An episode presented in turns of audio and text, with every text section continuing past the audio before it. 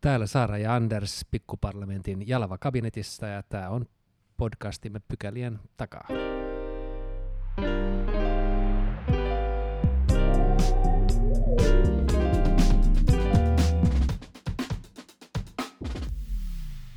Mennään ensimmäiseen pykälään ja me olemme saaneet vieraaksi Emil Kastehelmen, joka on sota-asiantuntija ja puhutaan siitä, että mitä Venäjä tällä hetkellä siellä Ukrainassa tekee. Kovasti tervetuloa Emil. Kiitos paljon. Aloitetaan ihan siitä, että mikä sun äh, ymmärryksesi on nyt siitä, että mikä juuri tällä hetkellä on siellä Ukrainassa tilanne? No Venäjällä on tällä hetkellä äh, hätätila päällä sillä on nyt ollut viikkoja ja viikkokausia kestänyt tämmöinen kehitys, jossa se ei saa hyvää tuoretta sotilasaineesta rintamalle.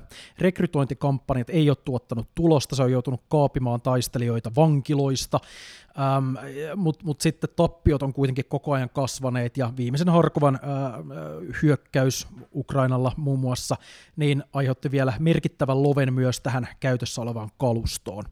Eli Venäjällä on, on tavallaan nyt rintama vuotanut kanssa monesta suunnasta ja ukrainalaiset on saanut aloitteen. Venäjän täytyy keksiä jotain, että mitä se tekee, koska tässä suuri ongelma liittyy nimenomaan siihen, että ei ole tarpeeksi sotilaita. Se ei ole toki ainoa ongelma, mutta yksi keskeisistä, joten se päätti julistaa liikekannalle panon osittaisen, mutta tässä alkaa nyt olla yhä enemmän viitteitä siitä, että tämä ei nyt mitenkään hirveän valikoivaa ole.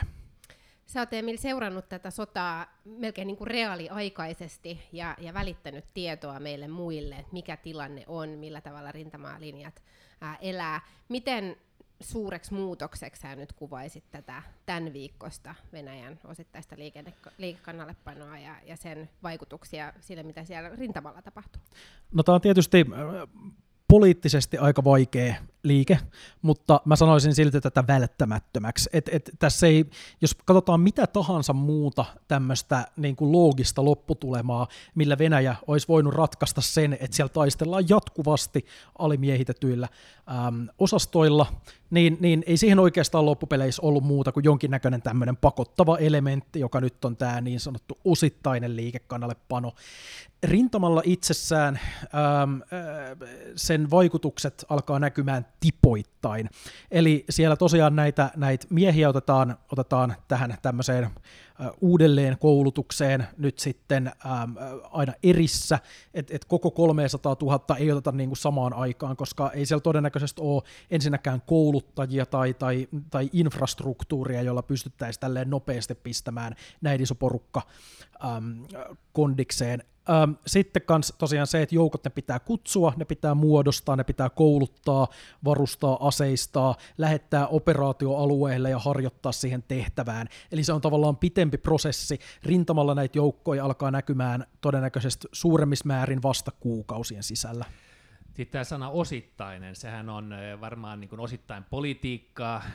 Mä olen ymmärtänyt, että tässä ukaasissa tätä osittaisuutta ei mainita, vaan, vaan, vaan siellä annetaan aika lailla vapaat kädet puolustusministeriölle tavallaan hoitaa tämä operatiivinen puoli.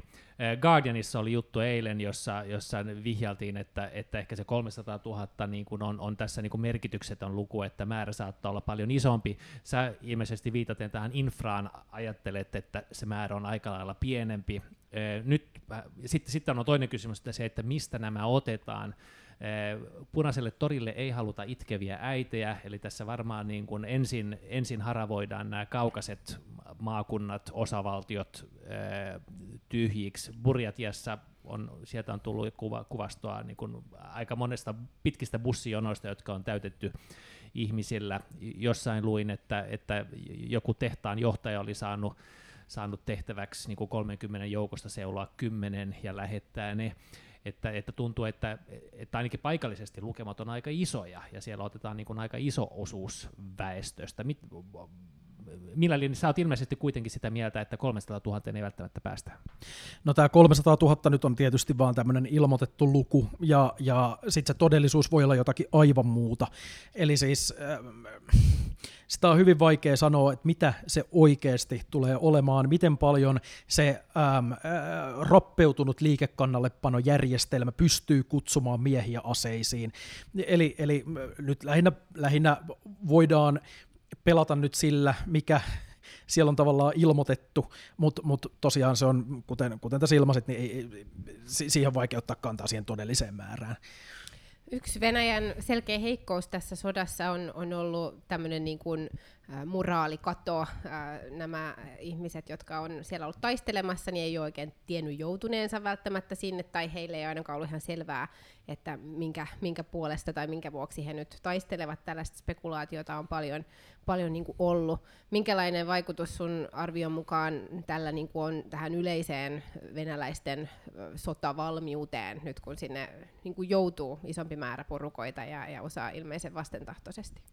No se, tämä moraali on ollut iso ongelma näissä venäläisjoukoissa, ja, ja kuten, kuten tuossa aluksi sanoin, niin tämä tavallaan tämä liikekannallepano ratkaisee vaan yhden näistä kaikista ongelmista, miesten määrän. Sitten, kun, sitten on muita ongelmia, esimerkiksi se, että, että vaikka taitotasossa tai, tai halukkuudessa tai varuste, varustelutasossa. Eli, eli kyllä mä näen, että, että nämä moraaliongelmat varmasti jatkuu. Sinne joutuu nyt miehiä kanssa, siis, siis talvea vasten, ne joutuu sen rospuuton loskan mudan keskelle. Sitten tulee kylmä talvi, sen jälkeen tulee, tulee kevät, ja, ja, joka on kanssa, että et, et siis se, ylipäänsä se ympäristö, mihin ne joutuu, niin tämä ei ole mitenkään miellyttävä. Ja sitten ne joutuu sinne vielä vanhalla kalustolla, varustuksella, ukrainalaisten parempien aseiden tulen alle. Joo, puhut tästä, tästä koneistosta, joka heidät kouluttaa sinne. Ymmärtääkseni sellainen liikekanallepano koneisto purettiin Venäjällä 90-luvun alussa.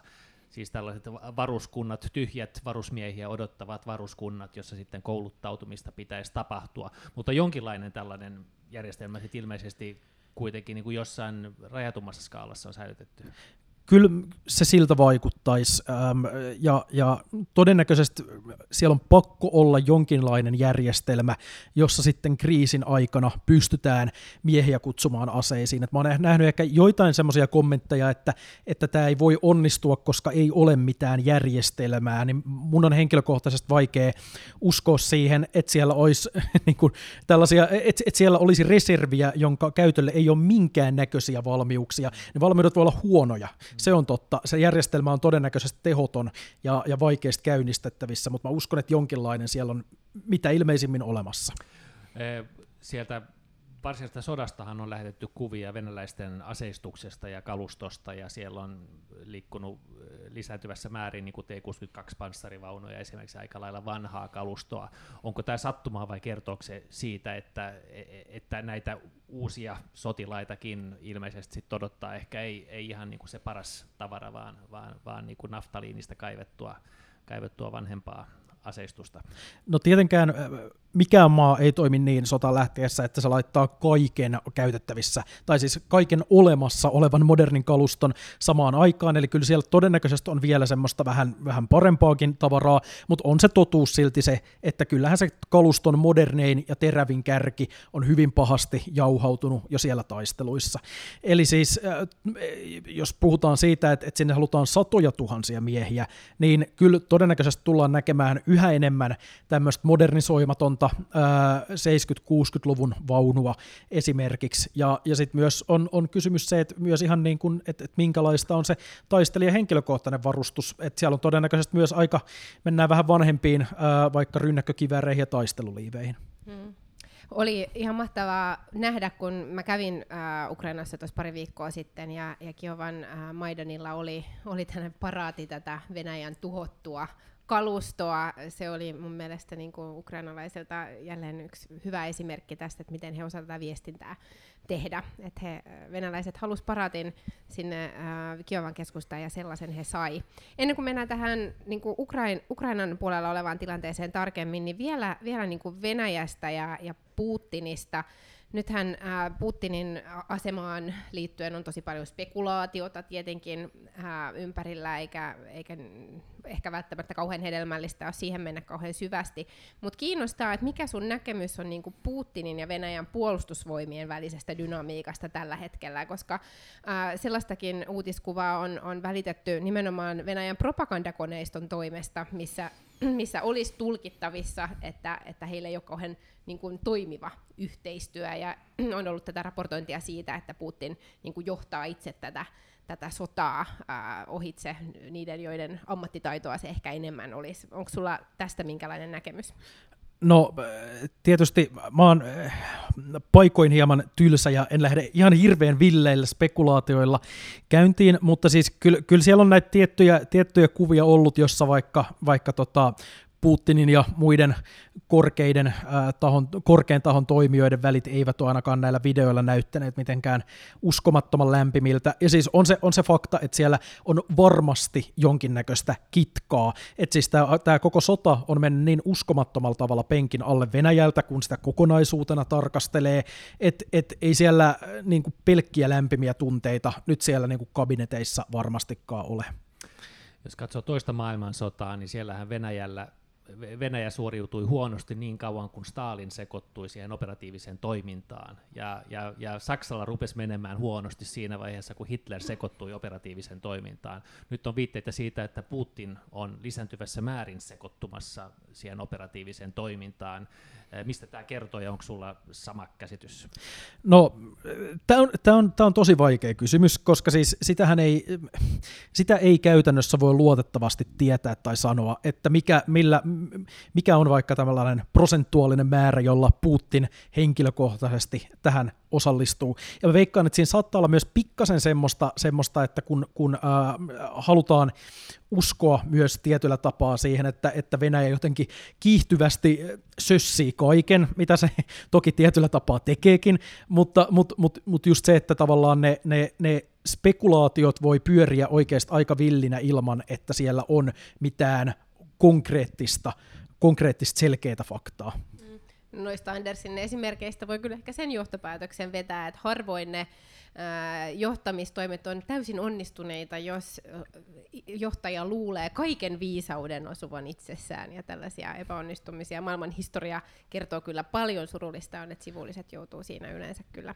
kyllä kärsimään. Mutta hei, mua kiinnostaisi nyt äh, niinku siirtää keskustelu sinne Ukrainan puolelle, jossa sotaa tälläkin hetkellä käydään, ja tosiaan viittasit siihen, että tämän, tämän tota Venäjän äh, osittaisen tai epämääräisen liikekannallepalon vaikutukset näkyy siellä äh, varsinaisella sotakentällä vasta kuukausien päästä. Niin mitä siellä nyt tällä hetkellä niin tapahtuu? Minkälainen tilanne nyt nyt on Ukraina sai tosiaan merkittäviä onnistumisiakin, mutta mitä, mitä tällä hetkellä voidaan kertoa? No tällä hetkellä äh, Venäjähän on tietyllä tapaa ehkä heikoimmillaan, voisi sanoa. Eli, eli siellä on tätä huutavaa miehistöpulaa, sitten siellä on tosiaan tätä kalustoa mennyt vielä täällä, täällä just tässä Harkovan äh, hyökkäyksessä muun muassa merkittävästi, ja Ukrainahan jatkaa edelleen. Meillä on äm, eilen oikeastaan saatiin tässä just tämmöisiä alustavia tietoja siitä, että Ukraina olisi jälleen siellä saanut tota hieman äh, murrettua tätä venäläisten linjoja ja, ja päässyt taas vähän eteenpäin siellä tota, äm, Oskiljoen ä, itäpuolella, siellä tota, ly, no tietysti tämä on vaikea, kun ei ole karttaa tässä, mutta siis Lymanin ympärillä, Lymanin kaupungin ympärillä tapahtuu tällä hetkellä paljon. Kun sä puhuit, että sait tietoa, niin mitkä, mitkä on sun tietokanavat? Mitä kautta sä muodostat sitä sitä sun karttaa, karttaa tilanteesta? No, ne on hyvin moninaiset ja ne riippuu myös vähän alueesta. Mutta siis tietysti meillä on ihan tämä perus, eli sosiaalinen media ja perinteinen media. Sosiaalisessa mediassa myös välillä esimerkiksi tämmöiset niin kuin perinteiset, jos miettii että et on vaikka puskaradioryhmiä Suomessa, siis niin puskaradio Pohjois-Helsinki tyyppinen juttu, niin, niin se on esimerkiksi ollut varsinkin sodan alussa aika hyvä tapa, että missä venäläisiä tarkalleen ottaen on, kun siitä on epäselvyyksiä. No toki sitten sit myöhemmin myös tämän niin kuin, nyt sosiaalisessa mediassa sitten pyörii yhä enemmän vaikka tämmöisiä niin kuin sotakanavia, joissa, joihin sitten saatetaan lähettää videoita myös aika lailla sieltä rintamalta. Ylläpitäjinä on erinäisiä tämmöisiä puolijournalistisia tahoja, jotka on milloin mihinkin päin kallellaan. Sitten on tutkasatelliitit, satelliittikuvat, erilaiset tiedotteet, viranomaiset ja poliitikot ja heidän lausuntonsa. Sitten myös tämmöiset erilaiset, erilaiset analyysit, muut karttakuvat, joihin me voidaan myös verrata ja tutkia. Siis, siis tässä on sitten tietysti myös paikannu, tämmöisten kuvien videoiden paikannusta ja ajannusta. Eli siis tässä on todella monta eri tavallaan tapaa, jolla me tätä tietoa haetaan. Kun tuota, nyt mainitsit alussa, että Ukrainalla on nyt aloite. Miksi sillä aloitteella on, on, on, on merkityssä tällaisessa sodan käynnissä ja mitä se niin kuin aloite käytännössä siellä, siellä, siellä niin kuin rintamalla tarkoittaa? No tämähän ei ole täysin niin kuin yksitulkintainen käsite, mutta, mutta siis tällä hetkellä ähm, se tarkoittaa Ukrainalle sitä, että se pystyy toteuttamaan äh, tämmöisiä onnistuneita sotilasoperaatioita, ja se on nyt se, joka pääasiassa pistää painetta Venäjän suuntaan. Siinä, missä taas Venäjä ää, on, on ollut nyt monta viikkoa lähes täysin staattisessa asemassa. Et, et, kun katsoo kumpi siellä taistelukentällä oikeasti etenee ja, ja saa vastustajalle tappioita, saa maa, vallattua maa-alueita ää, ja, ja näin, niin, ja, ja kumman, kumman va- valtio on sisäisesti pienemmässä kaauksessa, niin, niin Ukraina voittaa näissä kaikissa kysymyksissä. Näin maallikolle kuulostaa siltä, että juuri nyt olisi todella tärkeää lisätä ja tehostaa sitä apua ja tukea ja kalustoa, aseita, joita uh, Ukraina tarvii ja, ja joita on kyllä sinne toimitettu, mutta on, onko nyt sellainen hetki, että, että tarvittaisiin niinku merkittävä lisäpanostus? Minkälainen niinku poliittinen viesti tässä nyt olisi äh, esimerkiksi eurooppalaisille päättäjille? No mun on tietysti hankala sanoa, että mikä se Ukrainan kalustotilanne on just tällä hetkellä, sitähän ei kukaan tiedä, mutta siis kyllähän äh, on tosiasia, että taistelukentällä ja varsinkin, varsinkin kun hyökkääjä, hyökkääjä eli Ukraina toteuttaa operaatioita, niin kalustoa kuluu. Eli sitä tarvitaan lisää, mutta ehkä kalustoakin vielä, vielä tota, äh, äh, tai kalustoa pitää tulla jatkuvasti, mutta toinen tärkeä asia, mikä on otettava huomioon joka on todella keskeinen, on myös se koulutus. Eli Euroopan maiden täytyy ottaa myös enemmän koulutusvastuuta äh, Ukrainan asevoimista, mikäli halutaan äh, oikeasti tehokas äh, länsimaisella tavalla toimiva taistelukoneisto sinne Venäjää vastaan. Silloin kun mä kävin siellä Ukrainassa ja tapasin uh, Ukrainan poliittista johtoa, niin yksi heidän viesti oli se, että uh, he, he um, tarvii niinku kalustoa tätä talvea varten, että heillä ei ole varusteita semmoiseen niinku talviseen sodankäyntiin. Ja musta tuntui silloin, että tämähän on juuri Su- Suomen vahvuutta ja, ja me, me tiedämme nimenomaan siitä uh, jotain. Ja, ja silloin koitinkin puhua sen puolesta, että Suomen kannattaisi tätä, tätä niin kuin, uh, vahvistaa, eli, eli auttaa Ukrainaa tulevaa talvea äh, ajatellen. En mä tiedä, kuulostaako tämä järkevältä, mutta se oli ainakin niin kuin maallikon ensimmäinen primitiivireaktio, että meidän pitäisi tarttua tal- tähän. Talvivarusteita ja, ja joo. Niin kyllä, että kun Suomi on sinne toimittavassa lisää varusteita, niin ehkä se fokus voisi olla nimenomaan tässä talvi, talvisodan äh, käynnissä. Tuota, Britanniahan UK on lähettänyt, tai on kouluttanut noin 10 000 ja, ja nyt, äh, jos oikein muistan, niin Ranska ilmoitti myöskin kouluttavansa eh, joukkoja.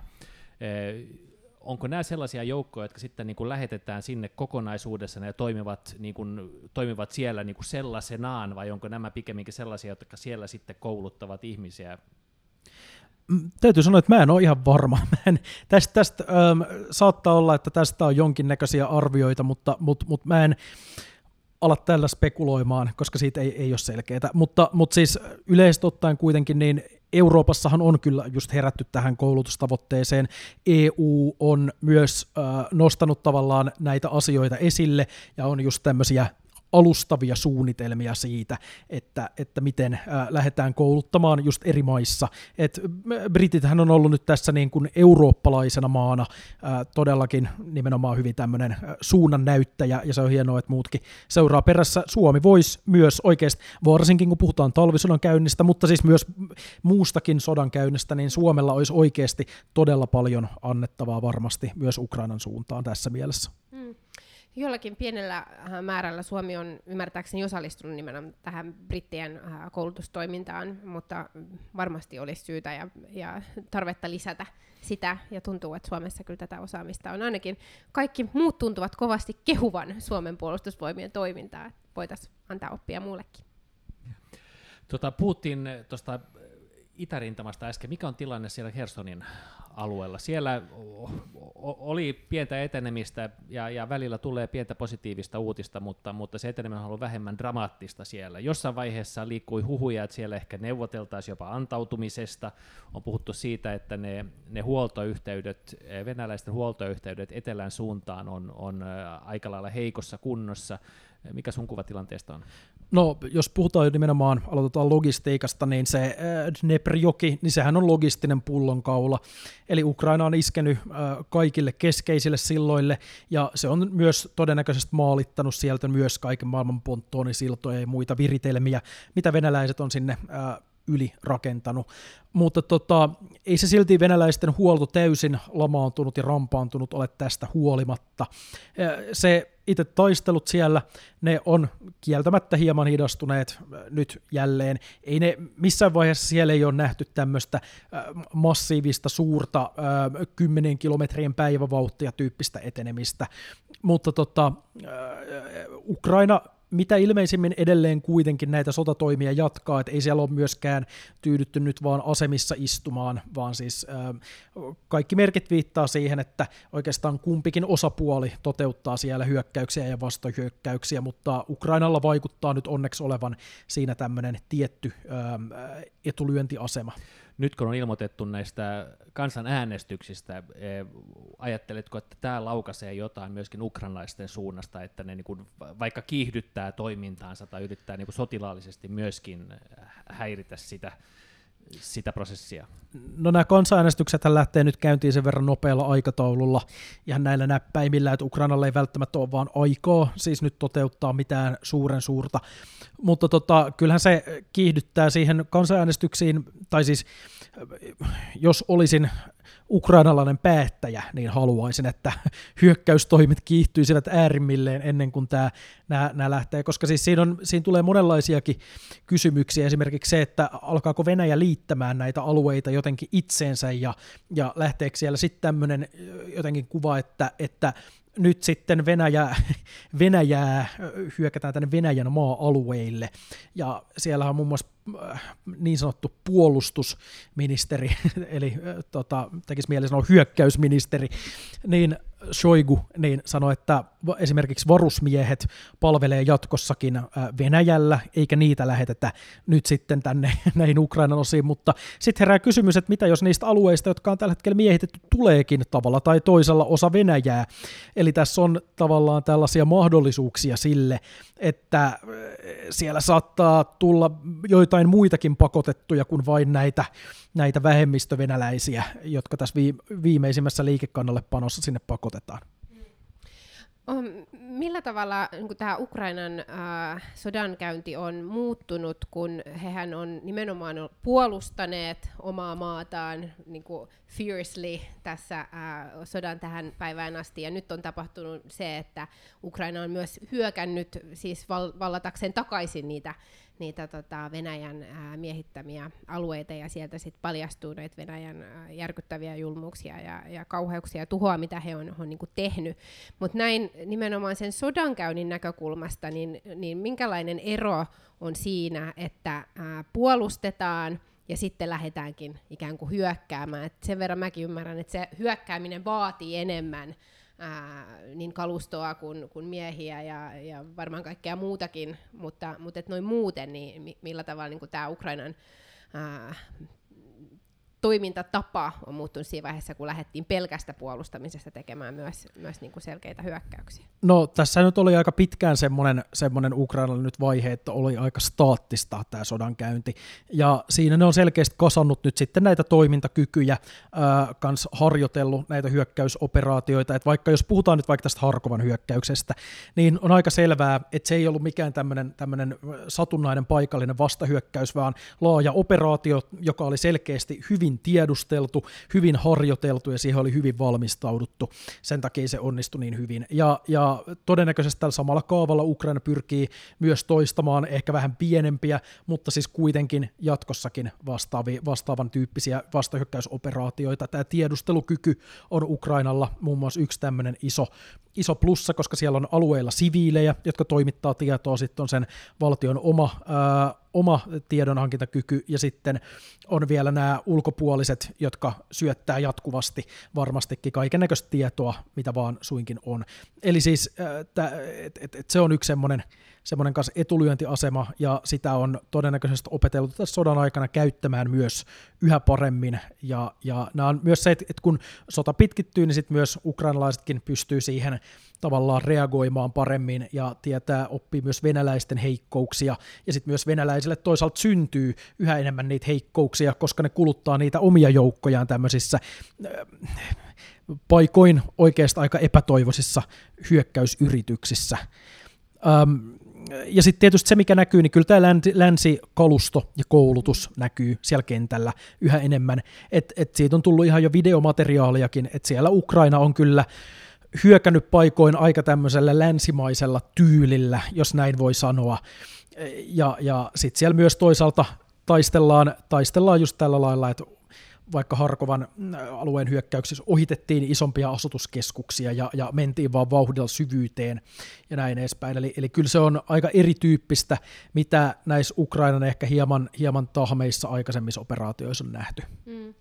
Minkälainen ero siinä on, että, että äh, käydäänkö sitä äh, sotaa niin kuin kaupungissa, että on kaupunkisodan käyntiä keskellä rakennuksia versus sitten tällainen niin kuin perinteinen mielikuva siitä, että jonkun joen tai sillan yli äh, rynnitään eteenpäin. niin, niin, niin että et se on varmaan niin kuin haastavampaa kaupunki ympäristössä asutusten keskellä, missä on monesti myös paljon siviilejä. Joo, kyllä, kyllä. Et sehän on paljon hitaampaa ja, ja sitten varsinkin ne siviilit mutkistaa etenkin Ukrainan osalta se tilannetta, miten voidaan vaikka käyttää tulta, miten halutaan, minkälaista epäsuoran tulen käyttöä. sitten totta kai totta kai yleisesti ottaen se fakta on, kaupungissa se toiminta on hitaampaa. Ähm, Ukrainassa on haasteena toisaalta tietysti sit, paikoin se, vaikka Hersonissa, että se on eri tavoin haastava, kun se on täysin tasasta peltoplattaa, jota halkoo vaan semmoiset ohuet metsäkaistaleet pe- peltojen välissä. Eli se on sitten taas toisella tavalla se täysi avoimuus sen tiiviin rakennetun alueen sijaan tuottaa sitten erityyppisiä ongelmia. Ja sitten kolmas taistelumaasto on ihan sit nyt sit vaikka se, mitä siellä käydään jossain jossain siellä Harkovan ja Donetskin äh, oblastien äh, rajaseuduilla, jossa on sitten paljon enemmän vaikka metsää, maaston, äh, maaston pinnan muotojen vaihtelua, niin, niin äh, se on sitten taas oma asiansa, tämä tämmöinen äh, peitteisemmällä alueella käytävä sodankäynti. Eli, ja, ja vesistöt, ne on yksi iso asia. Tämä sota on paljon osoittanut sitä, että vesistöt on merkittäviä esteitä, joissa on, on, joita on paikoin vaikea ylittää. Ja, ja varsinkin meillä on osoituksia siitä, että Venäjälle on tullut aivan uskomattomia tappioita välillä, kun se on lähtenyt tota, ää, ylittämään esimerkiksi toukokuussa Bilohorivkan joen ylitys on, on yksi tämmöinen hyvä esimerkki. Joo, siellä on, sieltä on tullut kuvia myöskin siis niin kuin veneillä liikkuvista, siis vähän niin kuin sellaista niin kuin järvimaisemaa, että, että se on aika, siis sanotaan näin, että itse mielikuvissahan se on yhtä sellaista peltoa, mutta, mutta on siellä vesistöä ja, ja metsääkin välillä, että siitä, siitäkin näkökulmasta varmaan niin kuin haastava, haastava hyökkääjälle. Jos tässä lopuksi vielä pohditaan tulevaa, nythän Ukrainalla on aloite ja oleellista on varmaan myöskin viestiä se, että, että tuki ei lopu että tuki, tuki jatkuu, ja, jotta, jotta, jotta se aloite niin ei lähtisi ukrainalaisten käsistä. On puhuttu paljon raskaammasta kalustosta, sitä ei kuitenkaan suuressa määrin ole, ole, ole lähetetty. On, on jatkuva pula ammuksista. USAssa joskus muutama kuukausi sitten kongressi teki päätöksen, että lähtisi kouluttamaan ukrainalaisia F-16 hävittäjälentäjiksi, mutta en tiedä missä vaiheessa se on, ja eikä kai päätöstä lentokoneen lähettämisestä vielä ole tehty. Välillä puhutaan Leopard 2 taisteluvaunujen lähettämisestä niitä on aika monella maalla, mutta kukaan ei ole oikein niin kuin halunnut ylittää sitä kynnystä, koska se katsotaan, katsotaan niin kuin aika isoksi askeleeksi. Tässä esimerkiksi Suomi voisi tehdä aloitteena, lähettää muutama ja katsoa, että lähtisikö tulppa irti. Mitä sä ajattelet näistä kysymyksistä? Uskotko, että, että siirrytään seuraavalle tasolle tämän avon suhteen? No joo, siis todennäköisesti jossain vaiheessa kyllä, koska varastot alkaa olemaan ää, jo tyhjät tästä tämmöisestä neuvostoaikaisesta tavarasta, jo, länsimaissa siis, niin, niin kyllä siellä todennäköisesti alkaa sitten näkymään tätä länsikalustoa jossain vaiheessa. On ää, muutamassa haastattelussa muun muassa Macron viitannut ja, ja myös saksalaiset, että olisi joku tämmöinen kirjoittamaton konsensusajattelu siitä, että Ukrainaan ei lähetettäisi tämmöisiä moderneja länsivaunuja ja, ja tämmöistä modernia länsimaista raskaampaa kalustoa, mutta mun mielestä tämä on täysin uskomaton tuplastandardi, joka on, nyt, nyt, nyt käytä vähän raflaavampaa kieltä, joka on tämmöistä niin kuin, poliitikkojen kabinettihymistelyä, koska siis fakta on se, että, että kun Ukrainaan ei lähetetä oikeasti ää, toimivaa ja tehokasta kalustoa, niin se tarkoittaa sitä, että joka päivä siellä ukrainalaisia kuolee enemmän ja se sota pitkittyy. Eli, eli ja sitten toisaalta sinne voidaan lähettää todella tarkkoja täsmäaseita, himarsseja, niin mä en oikein ymmärrä, että miksi nämä, että, että siinä ei ole tavallaan semmoista selkeää logi, logiikkaa kaikissa avustuspäätöksissä. Mm. No ihan relevantti pointti ja siihen voisi kyllä vielä raflaavamminkin sanoa kuin miten tuossa muotoilit. Sä, Emil, ja, ja sun tiimit että tosi tärkeää työtä, joka äh, tuo siis tietoa suomen kielellä tästä äh, sodan tilanteesta, kokoatte tällaista tilannekarttaa, ja tuossa vähän kerroitkin, että, että mitä eri reittejä pitkin, se on iso homma, äh, mutta tärkeää toivottavasti sitä jatkatte niin kauan kuin, kuin siellä Ukraina ää, itseään puolustaa ja meidän kaikkien puolesta sotii. Iso kiitos, että tulit meidän vieraksi. Kiitos paljon. Kiitos.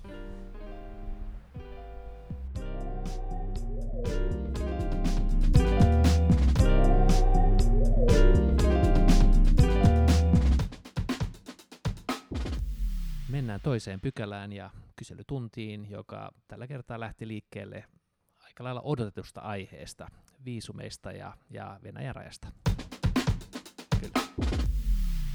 Tällä viikolla, ihan niin kuin viime viikollakin, niin pääkysymyksenä eduskunnan kyselytunnilla oli tämä venäläisten turistiviisumien tilanne ja, ja kohtalo. Nythän on käynyt viikkojen aikana selväksi, että suomalaiset ei, ei halua, että venäläiset turistit voi, voi tulla Suomeen lomailemaan samaan aikaan, kun Venäjä käy tätä brutaalia äh, oikeudetonta hyökkäyssotaa. Äh, ja Sanna Marin pääministerinä on linjannut jo tässä jonkin aikaa, että tämä on hallituksen tahtotila, mutta edelleenkään niin kuin varsinaisia toimia ei ole tehty samaan tapaan kuin Baltian maissa ja Puolassa esimerkiksi. Näitä on nyt, nyt peräänkuulutettu tässä kaksi viikkoa. Hallituksen vastaus on tässä nyt vähän muuttunut. Et ensin viime viikolla omaankin kysymykseeni pääministeri vastasi niin, että oikein ei enempää voida tehdä, mutta selvitetään ja koitetaan vaikuttaa. Ja, ja nyt sitten ponnekkaammin, että hallitus on jotakin tekemässä, mutta vielä on, on auki, että mitä valmistellaan ja koska mahdollisesti jonkunlainen esitys olisi tulossa. Joo, siis se mikä on tilanne niin kuin muilla rajoilla, niin se on, se on niin kuin vähän epäselvää.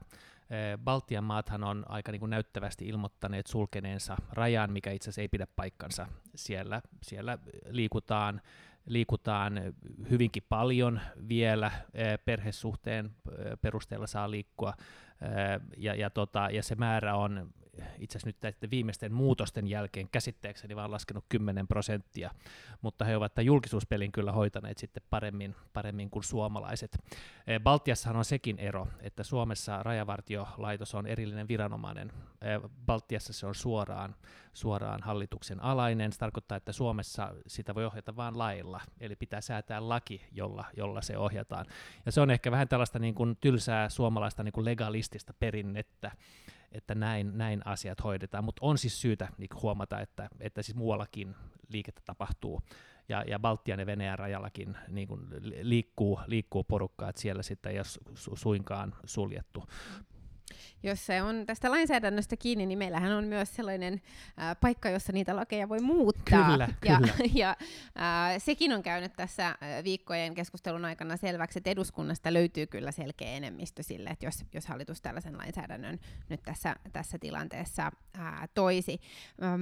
Tämä perhesuhteiden perusteella, tai esimerkiksi jos omistaa kiinteistöjä, niin sitähän ei ole ollut tarkoitus myöskään niin kuin, ää, tilkitä, koska rajavartio, raja ää, valtioiden välillä on ää, ihan niin kuin aitoja perhesuhteisiin liittyviä Joo. syitä, jonka vuoksi pitää Joo. voida liikkua. Mutta kysymys on nyt ensisijaisesti ja ennen kaikkea näistä turistiviisumeista, että tullaan lomailemaan joko Suomeen tai sitten käytetään Suomea kautta kulkumaana muualle. Ja, ja Suomi on maaraja, ähm, siis ainoa valtio, jossa nyt maarajan kautta pääsee ää, tällä hetkellä turistiviisumilla sen tilanteen mukaan, mikä pääsääntöisesti nyt on julkisuudessa ollut. Joo, itse asiassa en tiedä, onko ihan, ihan näin, mutta, mutta, mutta Suomen rajan yli, yli sinänsä pääsee, ja, ja ongelmahan on se, että jos joku muu Schengen-maa on myöntänyt viisu, viisumin, niin sehän pätee käytännössä täälläkin, että siksi Suomessa on vedetty, vedottu tähän yhteiseen Schengen-säädökseen tai Schengen eh, tai EUn tasolla tapahtuvaan päätöksentekoon, joka, joka sinänsä munkin mielestä on, on periaatteellisesti oikein. Sitten voi tietenkin sanoa, että ehkä sen voi ohittaa, ehkä vähän voi todeta, että että ei päästä niitä ja sitten odottaa, että tuleeko sanktioita vai ei. Mutta toinen kysymys sitten nämä turistiviisumit, ja sillähän Suomessa on, on päätösvalta niihin määriin, ja Suome, Suomessa on otettiin siis se keino käyttöön, että ne määrät väännettiin minimiin. Tällä hetkellä käsittääkseni edes uusia aikoja saa varata. Eli, eli käytännössä niin kuin tällä hetkellä uusia turistiviisumeja e, ymmärtääkseni ei edes myönnetä Venäjällä, ja, ja määrä onkin laskenut kahteen prosenttiin siitä, mitä se oli. Mutta se ei ole täyssulku, ja, ja, ja sillä tasolla se on ehkä niin kuin periaatteellisella tasolla se ei ole sitä, mitä on haluttu. Ja syy siihen, että että valittiin tämä polku, on käytännössä ollut siis käsitys siitä niin kuin juridisesta pohjasta. Tämä oli myöskin oikeuskanslerin kanta silloin elokuussa. No nyt oikeuskansleri on vähän muuttanut kantaansa, ja sen pohjalta ehkä voitaisiin säätää, säätää, säätää niin kuin tiukempaa rajoitusta, mutta on ehkä syytä ymmärtää, että se ei välttämättä sitä faktista tilannetta juuri muuta, mutta mm. se näy, tietenkin näyttää ulospäin paremmalta. Oikeuskansleri on, on nyt sanonut uh, julkisuudessa, että on mahdollista ensin uh, joko tehdä tätä tulkintaa toisella tavalla, se on, on ihan mahdollista, ja perusteltua, tai on mahdollista muuttaa lainsäädäntöä. Ja, ja sellainen laki varmasti eduskunnasta nyt ihan kirkkaan luvuin menisi, jos, jos hallitus sellaisen uh, toisi.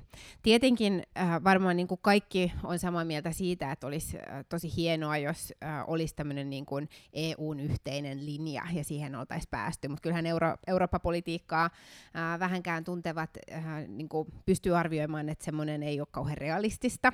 Meillä on ää, paljon EU-valtioita, joille tämä nyt ei ole ää, niin keskeinen kysymys, ja jo voi olla toisen tyyppisiä intressejä, ää, vaikkapa nyt Unkari, joka on, on nyt ää, puhunut vähän ihan niin kuin päinvastaisella suulla suhteessa, ää, miten ää, EUssa halutaan niin kuin Venäjää ää, tällä hetkellä eristää Ää, ja toinen puoli on se, että se ei joka tapauksessa mikään nopea ratkaisu olisi, ja nyt meillä on ikään kuin akuutti tilanne päällä, että tämä pitäisi ratkaista. Et siinä mielessä se EU-polku on, on ollut ihan niin kuin ymmärrettävä, varmaan laajalti jaettu tavoite, mutta se ei nyt palvele tätä tilannetta. Ja samaan aikaan pääministeri ää, viimekin viikolla vastasi useaan otteeseen, että on pyritty vaikuttamaan komission suuntaan, ja ikään kuin ää, vastaus oli se, että komissiosta pitäisi, pitäisi tätä ratkaisua hakea, niin, niin sieltähän on tullut vastaus, että te voitte kansallisesti tehdä. Ja näin osavaltioista on tehnyt. Joo, osavaltio, osavaltiosta on tehnyt siis näin tosiaankin osittain, mutta kannattaa muistaa, että siellä Baltiassahan ne liikkuu vieläkin rajan yli, että se, se ei suinkaan ole, ole, ole kiinni. Kokoomuksessahan on myöskin esitetty tätä, että pitäisi Schengen-alueella yhteisesti päättää tästä, muun muassa Elina Valtonen tässä, tässä muutama päivä sitten. Et en mä sinänsä niin kuin ajattele, että nämä mielipiteet on mitenkään niin kuin erilaisia, että kyllä mä ajattelen, että kaikki on tässä niin kuin varmaan samaa mieltä, mutta tämä on ehkä pikkasen hankalampi juttu käytännössä kuin, kuin mitä on annettu ymmärtää ymmärtää, ja sitten tietenkin siinä tilanteessa, kun oikeuskansleri, joka kuitenkin käytännössä on se korkein taho, joka määrittää sen, sen niin kuin lainsäädännön laillisuuden, on yhtä mieltä, niin se rajoittaa. No nyt mieli on muuttunut, ja, ja, ja sen pohjalta varmaan katsotaan taas, tai katsotaankin taas tätä ää, lainsäädäntöä. Ja se asia, jota niin kuin Baltiamaat on ottanut käyttöön, ne on määritellyt tämän turvallisuusuhaksi. Ja, ja, ja tota, ja nyt sitten Suomessakin viranomainen arvioi sitten sitä, että onko tämä turvallisuusuhka tai ei. Ja jos päätyy siihen, että on, niin sitten taas uudet, uudet keinot, keinot tulee käyttöön.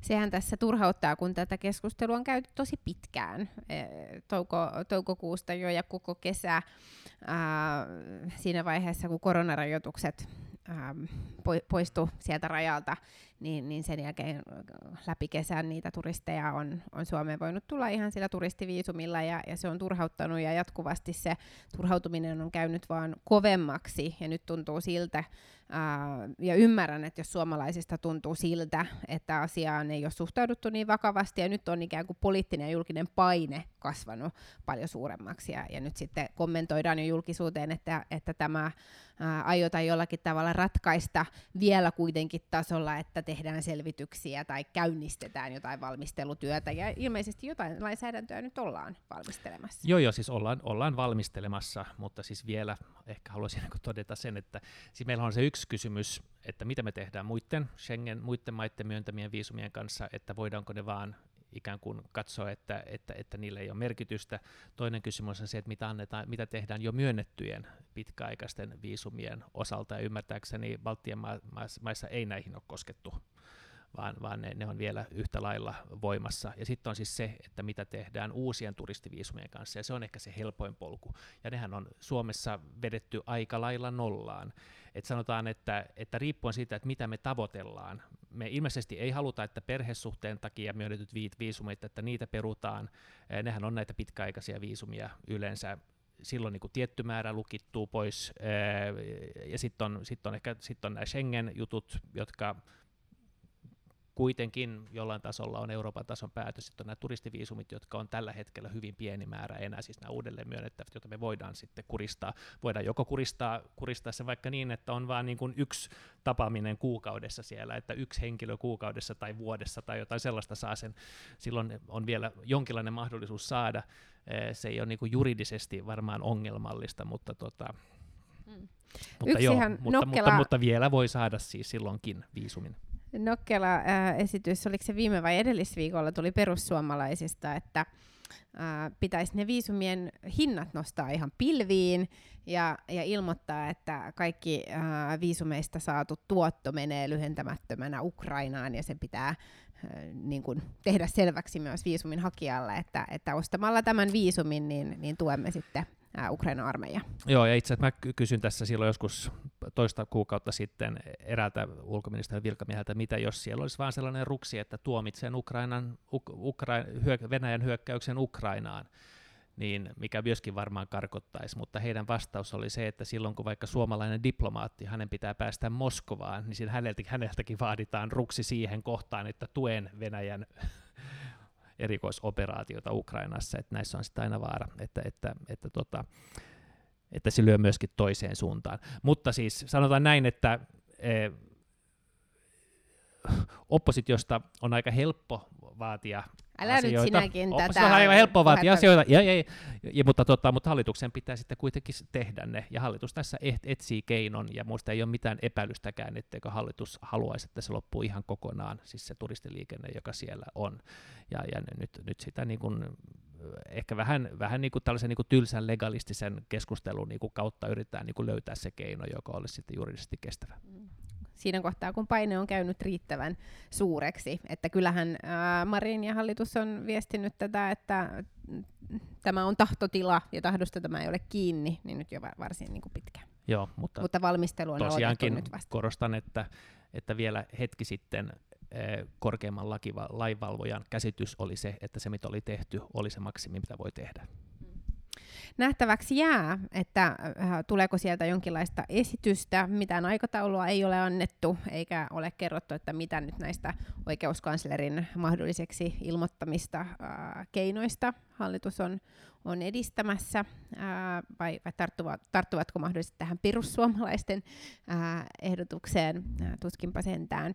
Ää, tässä oli mielenkiintoinen tilanne, kun ää, kyselytunti päättyi kello 17, niin Maikkari ilmoitti, että pääministeri pitää tiedotustilaisuuden ää, tästä viisumikysymyksestä kyselytunnin jälkeen, ja hetken jo itsekin mietin, että mitäköhän sieltä sitten tulee, että jos ei nyt eduskunnan edessä voinut kyselytunnilla vastata, mutta ää, ilmeisen samantyyppisiä vastauksia oli sitten tiedotustilaisuudessakin kerrottu, eli että hallituksen tahtotila on tämä, mutta ää, käynnistetään valmistelua niistä toimista.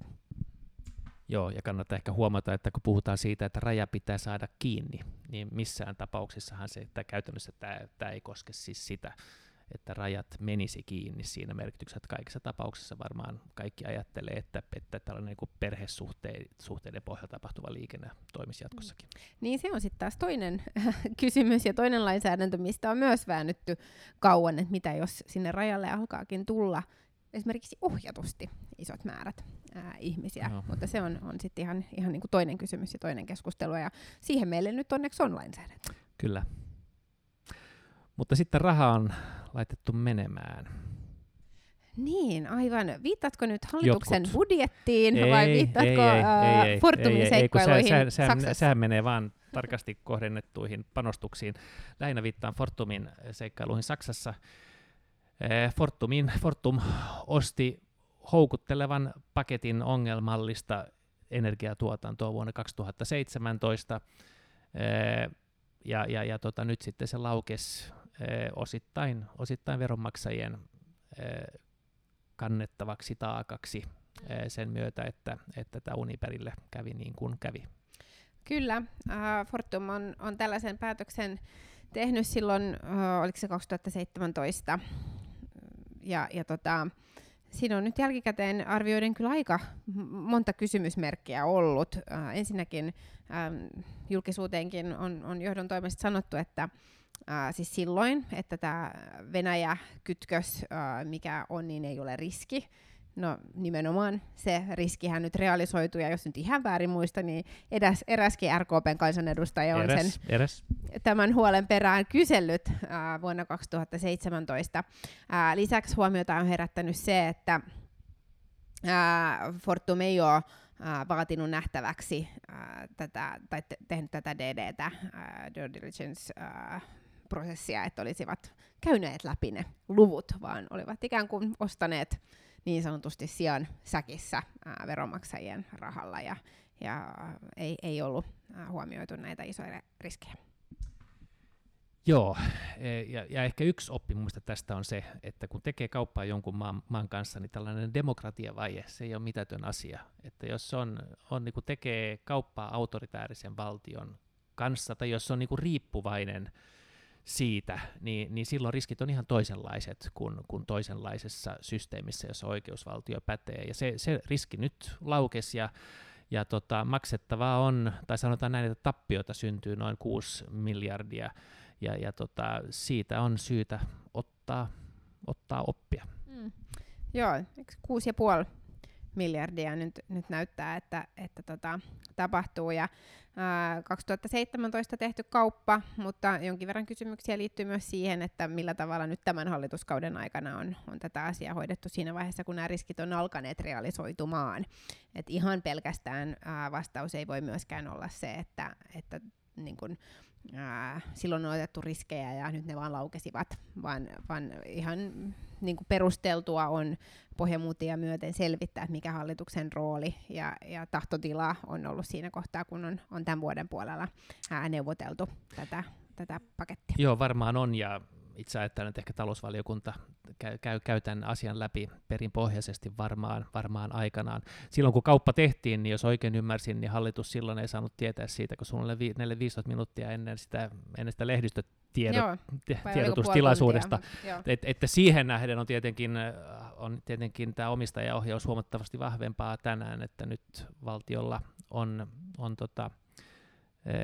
Tytti Tuppuraisen toimesta on niin määrätty, että näissä on sitten valtion edustus myöskin näissä, näissä hallituksissa. Sehän on perinteisesti ollut sellainen kiistanalainen kysymys.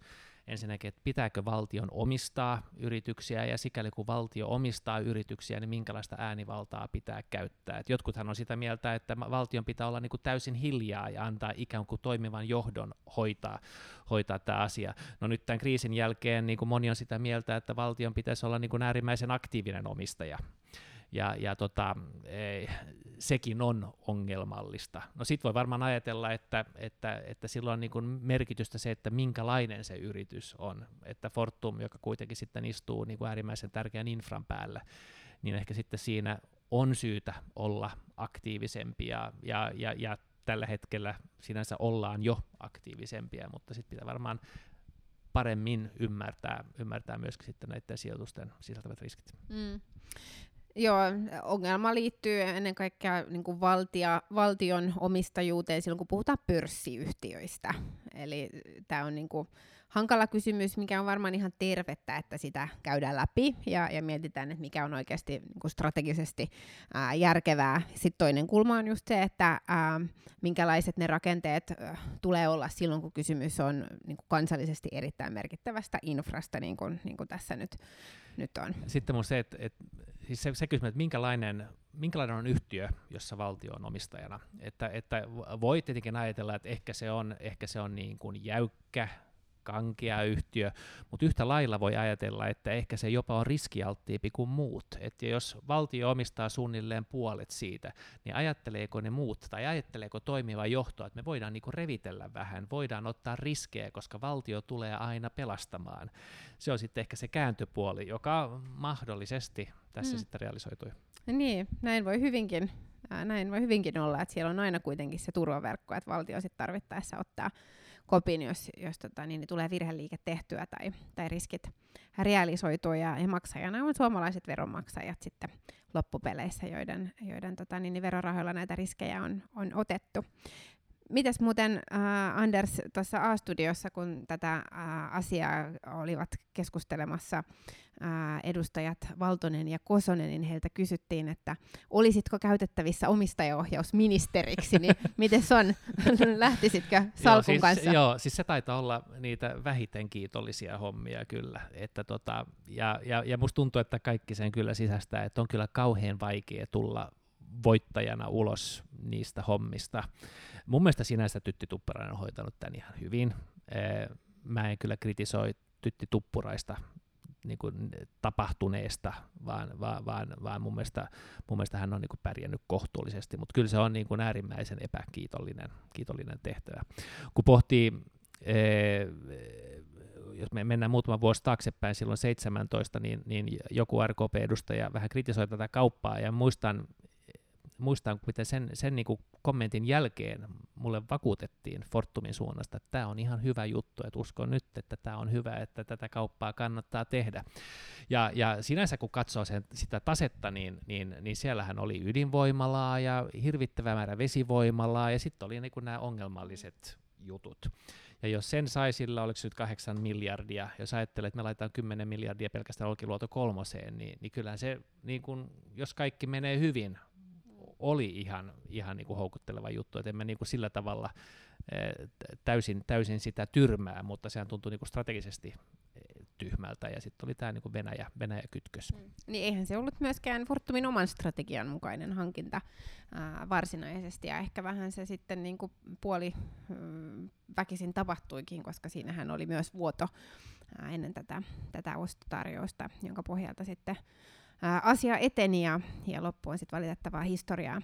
Ja mäkin muistan, kun ää, mä kyseenalaistin viime kaudella tätä ää, Nord Stream 2 ja, ja tota, koitin perään kuuluttaa nimenomaan tätä turvallisuuspoliittista Joo. näkökulmaa. Ja sitä keskusteluahan ei Suomessa käyty oikeastaan siis, tai ei käyty lainkaan, että se nähtiin tällaisena ää, kauppapoliittisena ja sitten ympäristölupaan liittyvänä niin kuin prosessina. Joo, ja sitä pelättiin sitä keskustelua jopa, sitä, että sitä kyllä. yritettiin hiljentää jopa. Ja, ja siihen varmaan niin kuin liittyy tämä Suomen ja Saksan ää, välinen niin kuin tietty äh, dynamiikka äh, osaltaan. Ja, ja tota, ihan vastaavasti niin kuin vakuuteltiin, että tämä on ihan hyvä juttu, että, että eteenpäin vaan ja ei tässä ole mitään, mitään huolta. Ja, ja jälleen kerran äh, loppu on, on historiaa nyt ennen kaikkea niin kuin Saksan näkökulmasta äh, ongelmallinen, mutta oli, olisi se ollut ihan toivottavaa, että Suomessakin olisi tämä keskustelu, jolle oli ihan selkeät perusteet, niin, niin silloin käyty. Joo. Joo, mutta nyt me ollaan tässä. Fortum sai 0,5 miljardia siitä vajaan 8 miljardin panostuksestaan. Pääsee toki pois siitä tilanteesta, että siellä niin kuin vuodetaan 100 miljoonaa päivässä, vai mikä se nyt onkaan niin kuin se tappio, tappio tällä hetkellä, mutta menettävät myöskin nämä ydinvoimalat ja, ja, ja vesivoimalat. Että tota, sanotaan näin, että ehkä mahdollisuus nollata tilanne, mutta, mutta tota, kyllä näitä haavoja, haavoja nuolla jonkin aikaa. Ja varmaan jälkipyykkiä riittää ää, edelleen, että mitä erilaisia vaihtoehtoja. Et jälkiviisaus on tietenkin aina niin kuin helppoa, mutta et esimerkiksi tämä yhtiön pilkkominen niin, että olisi ollut nämä toimivat, kannattavat toiminnot ja, ja sitten tämä roskapuoli Joo. ää, erikseen, niin olisi voinut ratkaista joiltakin osin. Kyselytunnilla ää, kysyttiin ää, pääministeri Marinilta, että nauttiko Fortumin toimitusjohtaja edelleen hänen mm. luottamustaan. Mm.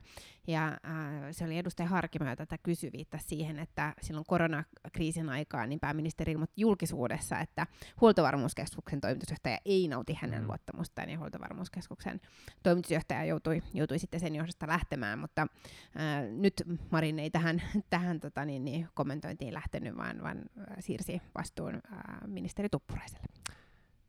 Kyllä, katsotaan, katsotaan miten käy. Nauttiiko Fortumin toimitusjohtaja sinun luottamustasi, Anders?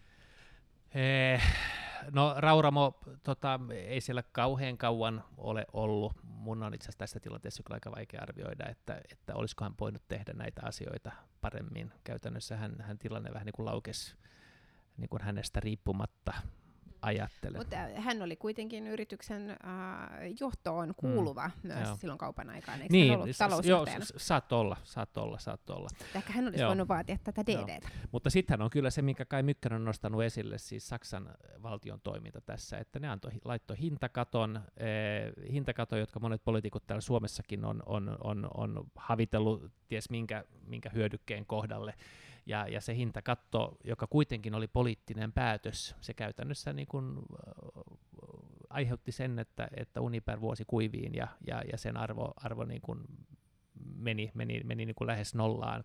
Ja, ja sitten se sai sen ostettua, että Saksassa itse asiassa tätä ihmetellään, siis, siis ollaan, ollaan, ei ole kovinkaan tyytyväisiä tähän kauppaan myöskään, että se ehkä kertoo siitä, että, että jos molemmat on tyytymättömiä, tai jos tässä Suomessa ajatellaan, että se on ehkä kohtalainen siellä on tyytymättömiä, niin ehkä se on ihan sellaisen hyvä merkki siitä, että, että mihin lopputulemaan päästiin, mutta ei voi olla tunnustamatta sitä tosiasiaa, että, että, että tässäkin asiassa, niin kuin ehkä sähkömarkkinan kriisissä, niin, niin Saksan valtion toimilla on ollut aika ratkaiseva osuus. Niinpä. Mitäs se, mitäs se Seppo Räty Saksasta aikanaan sanoi? No ei, mutta tuota, vanhoista virheistä pitää ottaa opiksi ja katsoa, katsoa eteenpäin. Ja onhan se aina helpompi jälkikäteen kertoa, että miten asiat olisi kuulunut hoitaa ja miten olisi, olisi pitänyt toimia, kun, kun olla sitten itse niitä, niitä kriittisiä ratkaisuja tekemässä.